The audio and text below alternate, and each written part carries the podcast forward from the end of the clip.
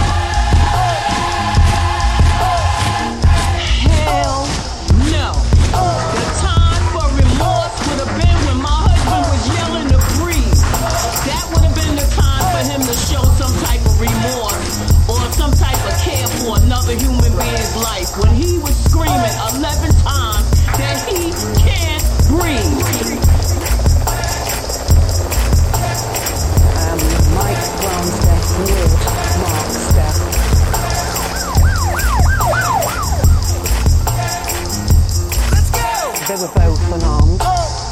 They weren't posing a threat to anybody, and they were both surrendering. Um, they were shot dead.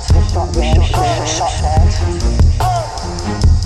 Don't accept his apology. No, I could care less about his condolences. No, I could care less. He's still working. He's still getting a paycheck. He's still feeding his kids. And my husband is six feet under. And I'm looking for a way to feed my kids now.